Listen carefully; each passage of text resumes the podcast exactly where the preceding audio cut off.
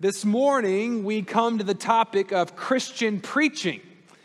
And it may seem like an odd thing to preach about preaching, but that's exactly what the scripture asks of us today. Because in our text, 1 Corinthians this morning, Paul gives us a, a treatise on what faithful preaching is to look like. He helps us understand what kind of preaching actually honors the Lord and accomplishes his redemptive purposes in establishing this central act of the church.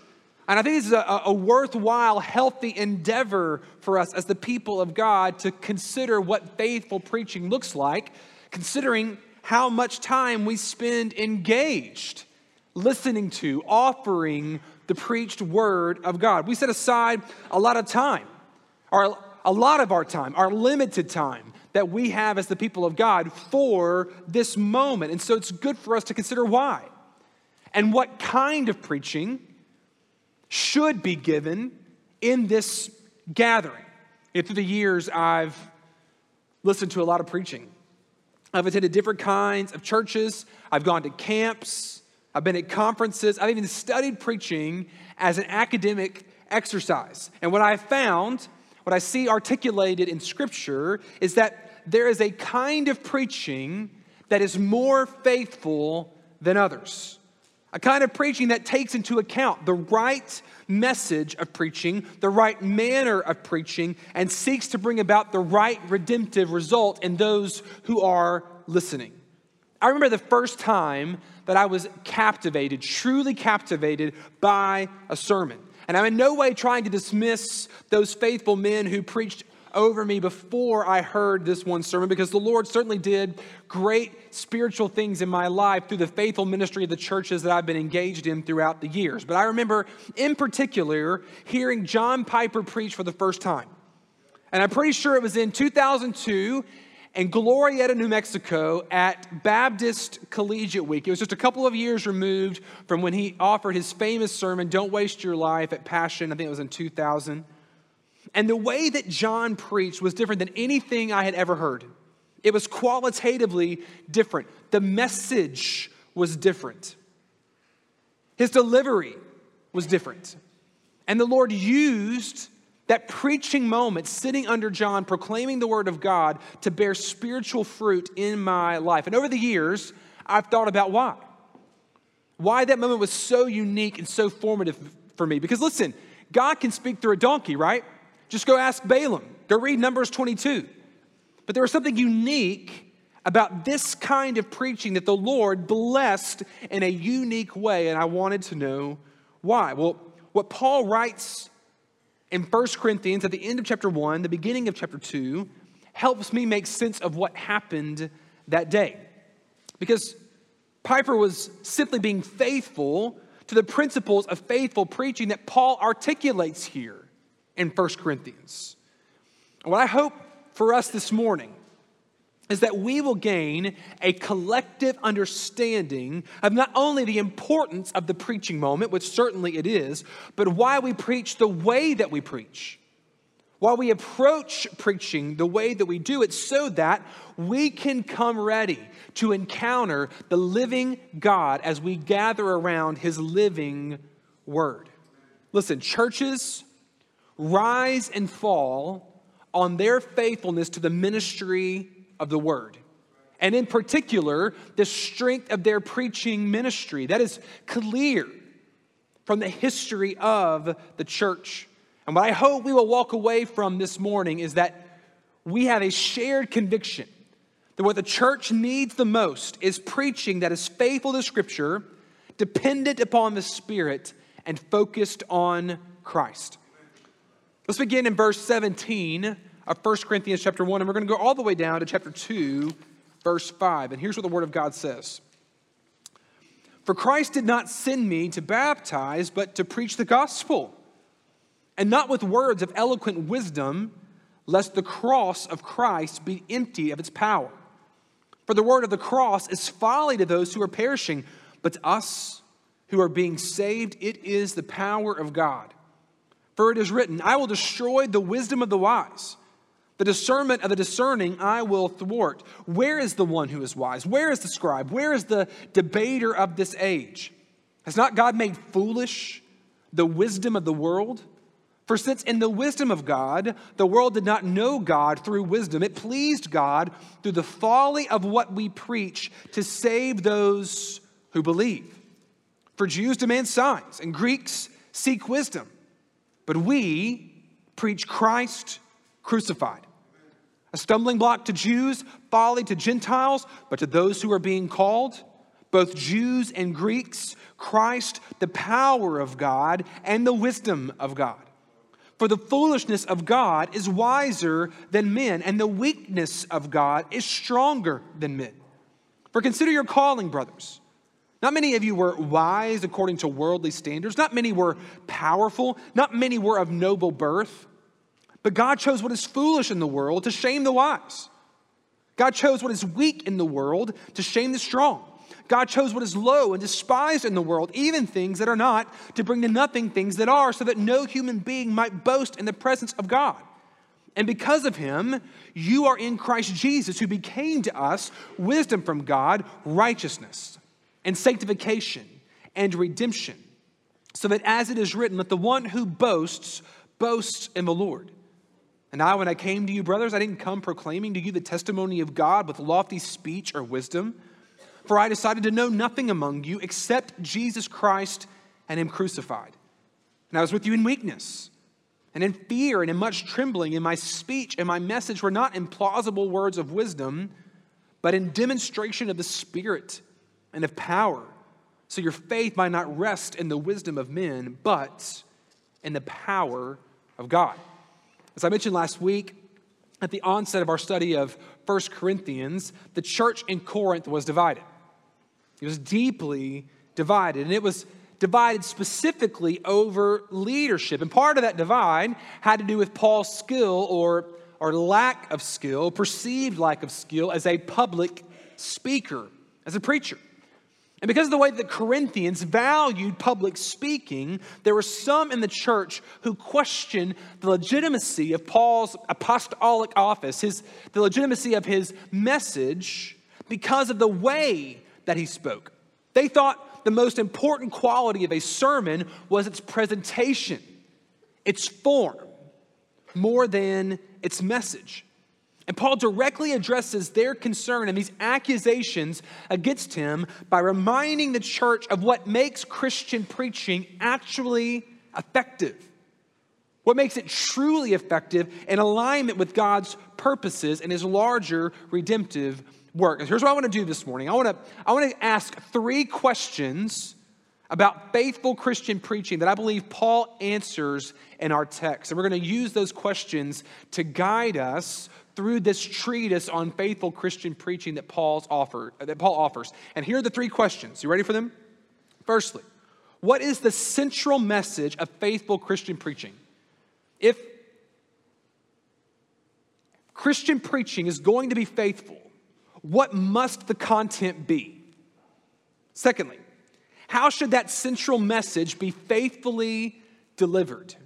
What is the manner of Christian preaching? And then finally, what is the spiritual fruit that we should see from faithful, pre- uh, faithful Christian preaching to know that God is honoring that God is moving through it for our common good? Let's begin with the first question What is the central message of faithful Christian preaching? Well, Paul makes it abundantly clear, certainly in this text, but also in many other texts over the course of Scripture, that preaching is not faithful unless it is explicitly rooted in the cross of Christ, the atoning work of Jesus.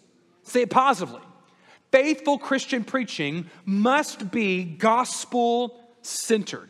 Listen to how Paul talks about this in our text this morning, beginning in chapter 1, verse 17. For Christ did not send me to baptize, but rather to preach the gospel and not with words of eloquent wisdom, lest the cross of Christ be emptied of its power. I came preaching the gospel, I came pre- preaching the cross of Christ. Chapter 1, verses 19 through, or let's go look at verses 22 to 25. For Jews demand signs, and Greeks, seeks wisdom, Greeks seek wisdom, but we preach Christ crucified, a stumbling block to Jews and folly to Gentiles, but to those who are called, both Jews and Greeks, Christ the power of God, the wisdom of God. For the foolishness of God is wiser than men, the weakness of God is stronger than men. He preached Christ crucified. Chapter 2, verse 2 I decided to know nothing among you except Jesus Christ and Him crucified. When I came to you, when I preached over you, when we talked one on one, every word that came out of my mouth was dripping with the gospel of Jesus. Christ is the focal point of everything that I have done, and He must be the focal point of everything that we do as the people of God. Because there's no power in the message of preaching, there's no power in the church apart from that power that the Lord has attached to the message of Jesus Christ, to the gospel, the full gospel, his death, his resurrection, his redemption that we are bought with by the grace of God. Now, listen, Paul admits there's a tension for us here as human beings that God given faith must help us overcome. Paul says that this central message, Christ crucified, the message of the cross is foolishness, at least from an earthly perspective. And this is on purpose. The cross of Christ is a surprising message for the people of God because it's meant to shock us. It's meant to confound us and our expectations about how God will act in the world. It doesn't really make sense. If you want to grow an organization, if you want to move or create a, a spiritual redemptive movement, this seems like an odd message to be proclaiming. Look at verses 18 to 21. For the, Lord, for the word of the cross is folly to those who are perishing, but to us who are being saved is the power of God. For it's written, I will destroy the wisdom of the wise the discernment of the discerning I will thwart. Where is the one who is wise? Where's the scribe? Where's the debater of this age? Has not God made foolish the wisdom of the world? For since in the wisdom of God, the world did not know God through wisdom, it pleased God through the folly of what we preach to save those who believe. God has designed the central message of the church the central message of the preaching moment, the central message of the full ministry of the word that we engage in as a church to create dependence upon Him rather than ourselves. Because it is a message that we cannot understand in our own strength. It's a message that requires the work of God upon us in order to understand it. And here's the proof, Paul says. Because what we look for in our own strength, God is directly going against that. Paul says, the Jewish people demand signs in order to respond to the work of God, while Greeks seek wisdom, while Gentiles seek wisdom, our human understanding to make sense of all that we see. And both of these pursuits are rooted in the strength of man for the glory of man. The Jewish people, they want a display of power that will lead them to trust because they want power and they want to see earthly power on display the Greeks or the Gentiles, they want a reasonable argument that will lead them to understanding. If I can wrap my mind around it, then I will believe and I'll follow Jesus. They want ration, they want a rational argument without the aid of faith. But the cross, the message of the cross of Christ, it demands humility. And it demands dependence on the grace of God. The cross of Christ requires eyes of faith in order to see the beauty and the wisdom of God on display, which in and of themselves are gifts from God. Because listen, to the Jew, it is unthinkable, Paul says. It's scandalous that Messiah would be crucified. It makes no sense to proclaim Christ crucified. How could the Son of God die? Why would the Messiah do that? How could God lead his people to victory through death? That's not a sign of power, it's a sign of weakness. We're not going to attach ourselves to that. And while such a message is scandalous and weak to the Jew, it's foolish to the Gentile. God doesn't act in this way. Why would God leave the glory of heaven and take on the restriction of human flesh just to die as an act of love to save his people from their sin? Foolishness to those who are perishing. A message that's meant to be a stumbling block to those still operating in the flesh, but to those who are called both from the Jewish people and from the Greek people, those who are being saved. Oh, friends, this message of Christ is seen to be the power of God and the wisdom of God. There's been no greater display of the power of God than the cross. There's been no greater display of the wisdom of God but the cross. God's foolishness, it seems, is wiser than the wisdom of man. Listen, here's, here's what's so amazing about the gospel none of us would ever come up with this being the way that God would save us.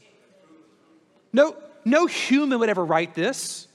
No human would ever come up with, with this plan. And yet, when God reveals it to us, when we are overwhelmed by the grace of God shown to us in Christ, we see the wisdom and the power and beauty of God on display. We marvel. We marvel at how God could love us so much. That's why, church, Christian preaching, truly Christian preaching must always, always, always be concerned with the cross of Christ. We must preach the gospel, whether we're preaching from Genesis, Revelation, anywhere in between. Our message must be Christ crucified because we just don't have a good story to tell. And we don't just have good advice as the people of God. We have good news. And that is what makes us distinct. This message is both offensive and wonderful. It's the message by which God calls the lost to himself to save us from our sin. And it's the message that stirs delight in the heart of God's people for him because of how he has loved them. It's also the message by which God will separate the wheat from the tares, the goats from the sheep, as people hear the message of the cross and still consider it to be foolishness and reject the grace of God on display. We must be faithful to this message because it is the only message that we have. It is the only power we have as the church that God will use to build his kingdom, to call the lost to himself, and shape us into the image of Christ. Paul doesn't just discuss the message of preaching, he also discusses the manner of preaching. How should the central message of pre- preaching be faithfully delivered? And this is where that, that conversation around, around rhetoric comes back into play. Now, again, because of the, the cultural value of this time on rhetorical expertise, people in the church in Corinth were responding to wit more than witness. They were responding to manner over message. And this is causing division, devotion to one speaker over another, regardless of the content of their teaching, because of the eloquence of their teaching. But Paul says the eloquence of teaching the manner of teaching is not actually the thing that you should most be concerned about when you're thinking about faithful Christian preaching. Look at Paul's challenge to them in chapter 2, verses 1 to 5. And I, when I came to you, brothers, I did not proclaim, come proclaiming to you the testimony of God with lofty speech or wisdom, for I decided to know nothing among you except Jesus Christ and Him crucified. And I was with you in weakness and in fear and much trembling, and my speech and my message were not in plausible words of wisdom, but in demonstration of the Spirit and of power. So your faith might not rest in the wisdom of men, but in the power of God. Faithful Christian preaching is more concerned with the power of God rather than the wisdom of men. Paul says, I was, I was with you in weakness I, I came not speaking plausible words of wisdom so that I could offer a demonstration of the Lord's power at work among you. Now, let's be clear. Paul didn't come speaking utter gibberish. He's not coming to Corinth and speaking baby talk, right? He doesn't come and get up in front of the people and say goo goo gaga, goo goo gaga, in the hope that somehow miraculously the Holy Spirit's going to come and, and translate, take those, those words of gibberish and affect, have a spiritual effect upon the people who are listening. That's not what he's saying here. Now, listen, Paul knows how to use the language. He knows how to use rhetoric. He knows how to make an argument. He's making an exaggerated point here.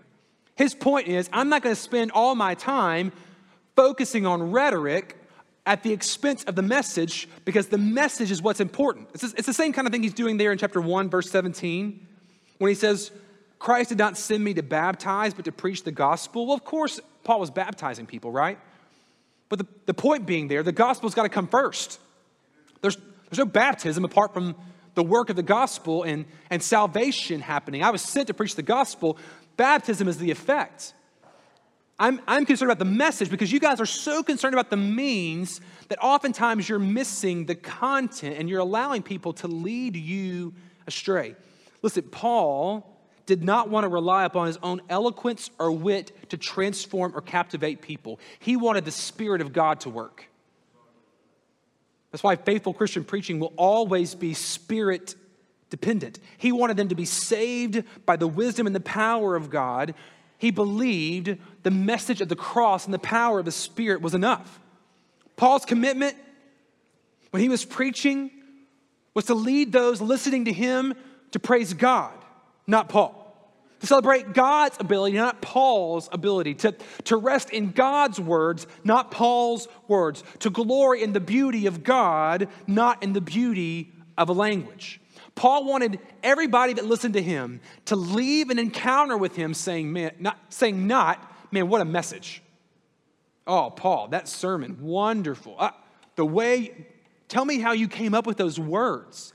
He didn't want them marveling at his language. He wanted them walking away saying, What a wonderful God. And that only happens. We only boast in the Lord when we come and approach and declare the message of the gospel in complete dependence upon Him. What a challenge for us today. As preachers, as teachers in the room, as evangelists, anyone who's engaging in the ministry of the word, what are we relying upon to win people for Christ? What are we relying upon to captivate people? When you're preparing for your Sunday school class, when you're preparing for your your men's Bible study or your women's Bible study, when you're preparing to have a conversation with someone around a dinner table or at a lunch table, the gospel, what are you relying upon? Are you, are you spending hours and hours trying to cultivate an argument to reason them into faith? Are you spending hours in prayer on your knees, asking God to move through your, your humble words in a way that only He can? to bring someone to faith. Now, listen, there is a place for art and craft and preaching and teaching. I spent a lot of time trying to think through how to best present what, what God's word says for your spiritual good, for our collective spiritual benefit. I certainly don't want God to have to overcome the way that I present something. But at the end of the day, if I'm relying upon Jared's words to bring about spiritual, lasting spiritual fruit in your heart and my heart and the fruit of our church, it will come back bankrupt because my words have no promise attached to them. God's word is the word that will come will never come back void. So we always have to be concerned about making sure that God's word is positioned in the power of the Spirit to do God's redemptive work. Our manner of preaching and teaching must be one of great humility, trusting and knowing that only the power of God can bring about lasting change. And then finally, we lead to this question about spiritual fruit. What is the spiritual fruit of faithful preaching? How do we know? That our Christian preaching is bringing about the kind of results that God desires in his people from the word. Paul says faithful preaching, faithful Christian preaching will bring about lasting spiritual transformation in the life of God's people. You will see it. you will see fruits from faithful preaching and teaching ministry. It will certainly offer an opportunity for those who do not know Christ to hear and respond to the gospel. And it will further provide an opportunity for the gathered people of God to be sanctified, to grow further into the image of Christ. Look again at verses, uh, chapter 1, verse 18, and then down to 26, verses, uh, yeah, 26 through 31. For the word of the cross is folly to those who are perishing, but to us who are being saved, it's the power of God. And then now, verse 26 Consider your calling, brothers. Not many of you are wise, according to worldly standards. Not many were powerful. Not many were of noble birth. But God chose what is foolish in the world to shame the wise. God chose what is weak in the world to shame the strong. God chose what is low and despised in the world, even things that are not, to bring to nothing things that are, so that no human being might boast in the presence of God. And because of him, listen to this you are in Christ Jesus, who became to us wisdom from God, righteousness and sanctification and redemption, so that it's written that the one who boasts boasts in the Lord. So consider all that Paul says should be the consequence, should be the fruit, should be the effect of Christian preaching. Listen, if you're if you're separating over who is faithful in their, their preaching of God's word, look for some fruits. Not just who tickles your ears, not just who makes you laugh, not who just makes the, the best rhetorical argument. Who is, is preaching the word of God and dependence upon God, who's preaching the cross of Christ in such a way that's bringing about these kind of results. Firstly, it's going to reveal the true people of God, verse 18. Because the people of God are the only ones who delight in the message of the cross. In fact, you won't delight in the gospel message unless you have received the gospel message, until it has become the aroma of Christ to you. And the more we preach the gospel, the more distinct our fellowship will become. Because we'll see those who are stumbling over it and we'll see those who are delighting in it.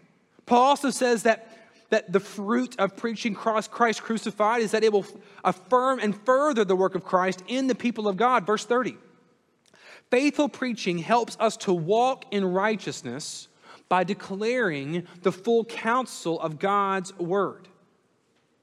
You'll become righteousness. You're in Christ, you're declared righteous, but as you sit under faithful preaching, as you sit under the, the ministry of the word, you will grow in your righteousness by hearing what it looks like to walk in righteousness and also recognizing those places where you're not walking in righteousness. God will bring conviction, He'll help set you apart. Faithful preaching helps us become a set apart people.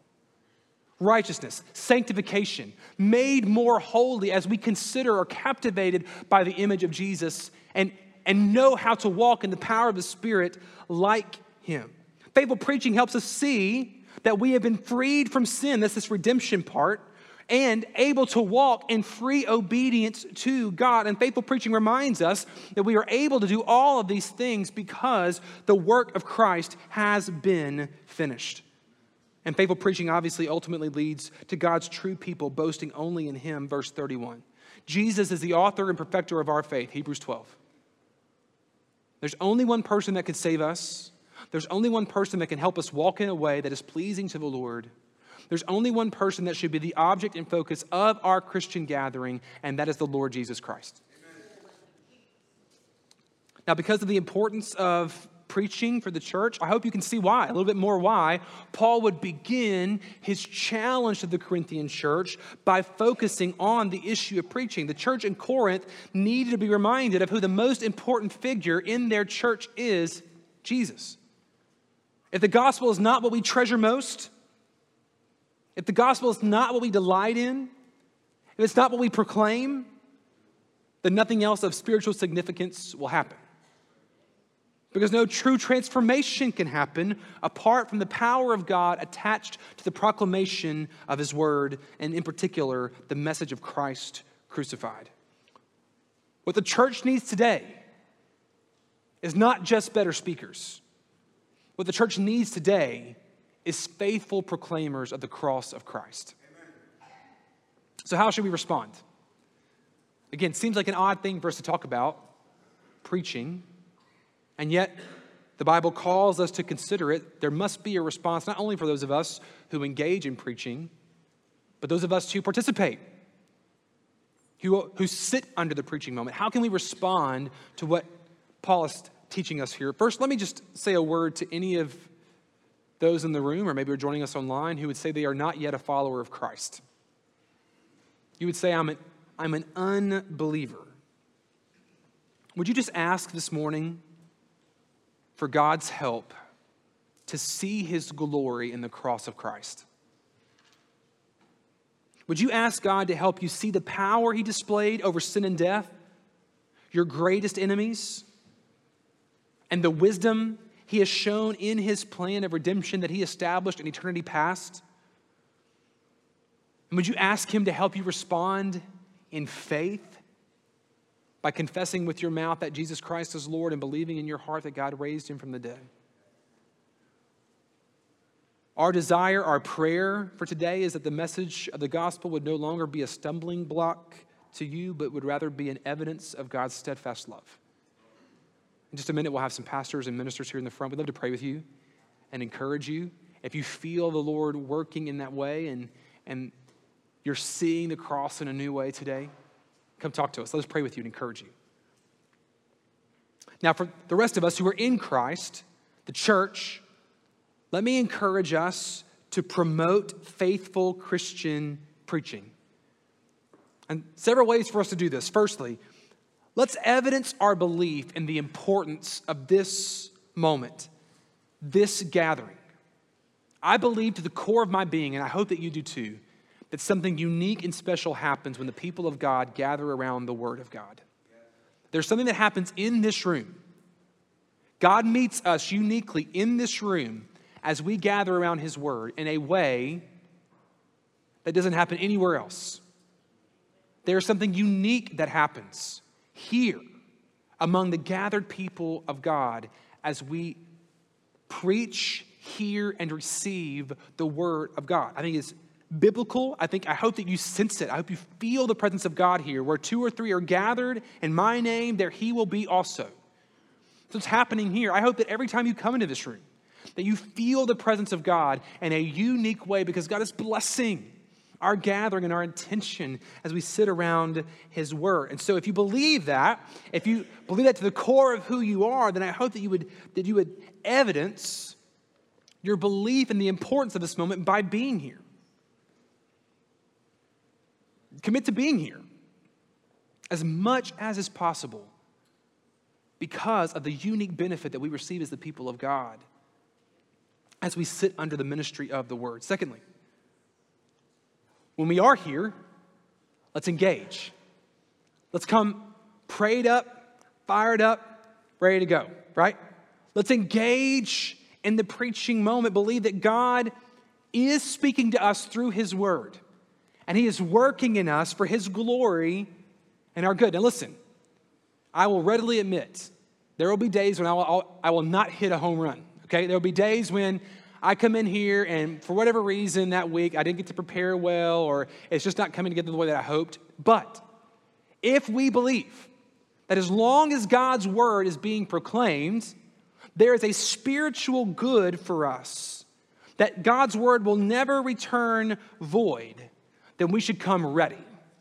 Not based on, on me in particular, but based on the promises of God. So, as you think about this preaching moment, as you prepare to come on a Sunday, let me encourage you to read the passage. Next week, we're going to be in the next section of, of 1 Corinthians chapter 2. Read the passage, pray. Pray for whoever it is that's preaching. Pray for the people who are gathered that God would do a work within us for his glory. Try to remove distractions so that you can be present with the people of God to hear God's word proclaimed. So come, engage. Thirdly, let's learn what faithful preaching is and listen to faithful preaching. Certainly, I want you to hold me accountable to faithful preaching in the room, but I also know that I'm probably not the only preacher that you listen to. And can I just say something that I hope doesn't shock you too much?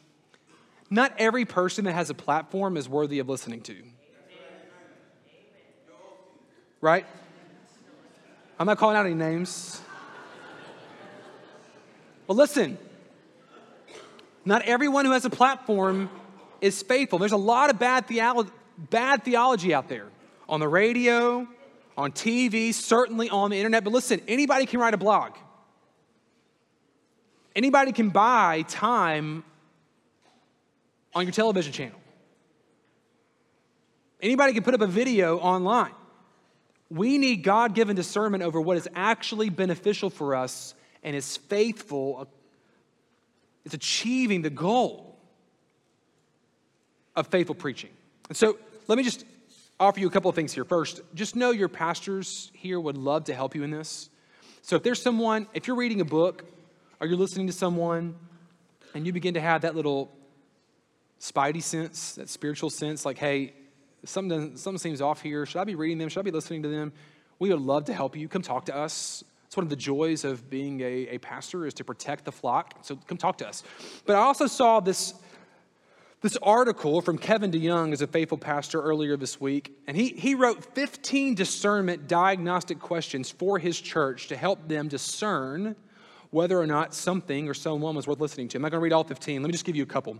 Firstly, does the teaching sound strange?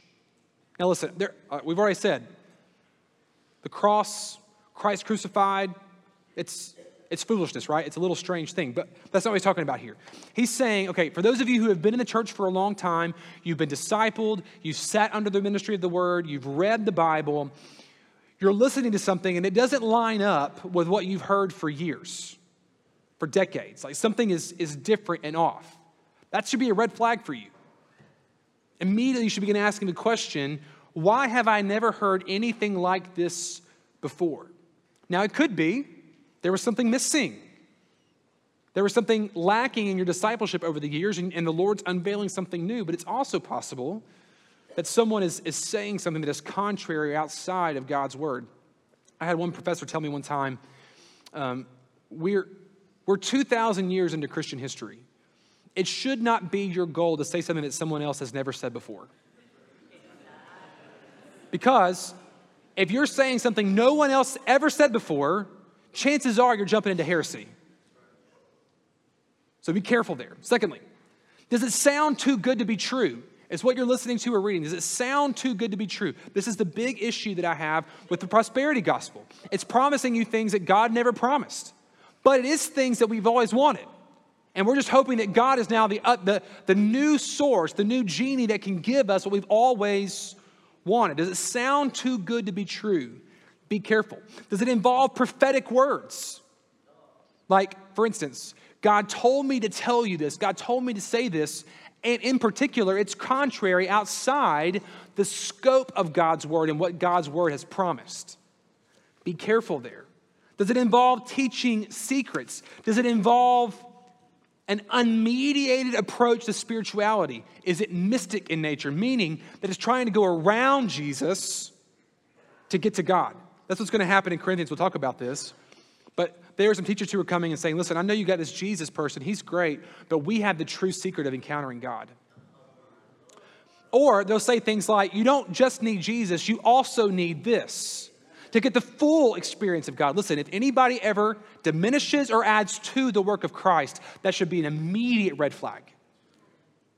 Get out of there. And does it neglect the need for repentance? Does it diminish sin and therefore diminish the gospel? All those things should be concerns for you. And then, fourthly, let's promote faithful preaching by raising up faithful preachers and teachers to minister the word of God faithfully, both here at Bayleaf and for the sake of the kingdom. We've got a, a wonderful record here, church, of raising up godly men and women to serve the kingdom, don't we? So many wonderful uh, pastors have been launched in this church. So many wonderful missionaries have been launched from this church. And I, I hope that we would re up our commitment to this because there's an epidemic in our state, in our country, around the world, where we are, we are lacking faithful teachers of the Word of God. There are many churches, a scary amount of churches, percentage of churches in the state of North Carolina that today did not have a pastor who could step into the pulpit and preach the Word of God. That's true across the country as well. We need to be engaged in that work. We need to try to identify gifts, talents, and abilities, and still what it looks like to, to preach faithfully, teach faithfully, give opportunities, even when they're not at their best, so they can grow. I'm so grateful for many churches who heard me bomb. I mean, deliver terrible sermons so that God could grow me and flesh out this gifting to fan it into flame for the sake of the kingdom. Would we, would we be committed to that kind of thing? Loving our brothers and, and sisters well who want to go out and teach raising up faithful men to go pastor, men and women to teach in small groups, women's studies, Bible studies, men and women to go to the nations. That should be something that we desire to do, and we should put our resources behind that because we so value the kind of specific, Christ centered, spirit dependent, God honoring preaching and teaching that we know that God will bless because we want to see the kingdom advance. We want to see the gospel proclaimed until the day that Jesus takes us home. May we be a people united in our love of hearing the cross of Christ proclaimed. May we know nothing else but the message of the cross. Wherever you are, will you bow your heads? Spend some time asking God to help you know how to respond to his preached word this morning. Again, if you don't know Christ, Come, let us talk to you today. Let us encourage you to follow him in faith. If you do know him, you're a part of a local church, let's commit to promoting faithful preaching and teaching. Let's, let's thank God for helping us to discern what it is to be faithful in preaching and teaching. And come with that expectation here. That's, that's the kind of preaching and teaching that we're going to hear and desire.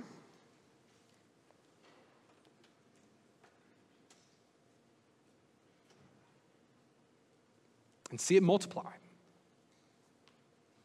for the sake of the kingdom, for the sake of those who do not yet, know, do not yet know Christ. Father, would you help us respond in a way that brings you glory and helps us walk in greater faithfulness? Thank you for your word. Thank you for the message of the cross. And we, we never grow tired of hearing it. May we never grow tired of proclaiming it. We pray in the name of Jesus. Amen. Thank you for joining us this week at Bayleaf. For more information about Bayleaf Baptist Church, visit our website at bayleaf.org.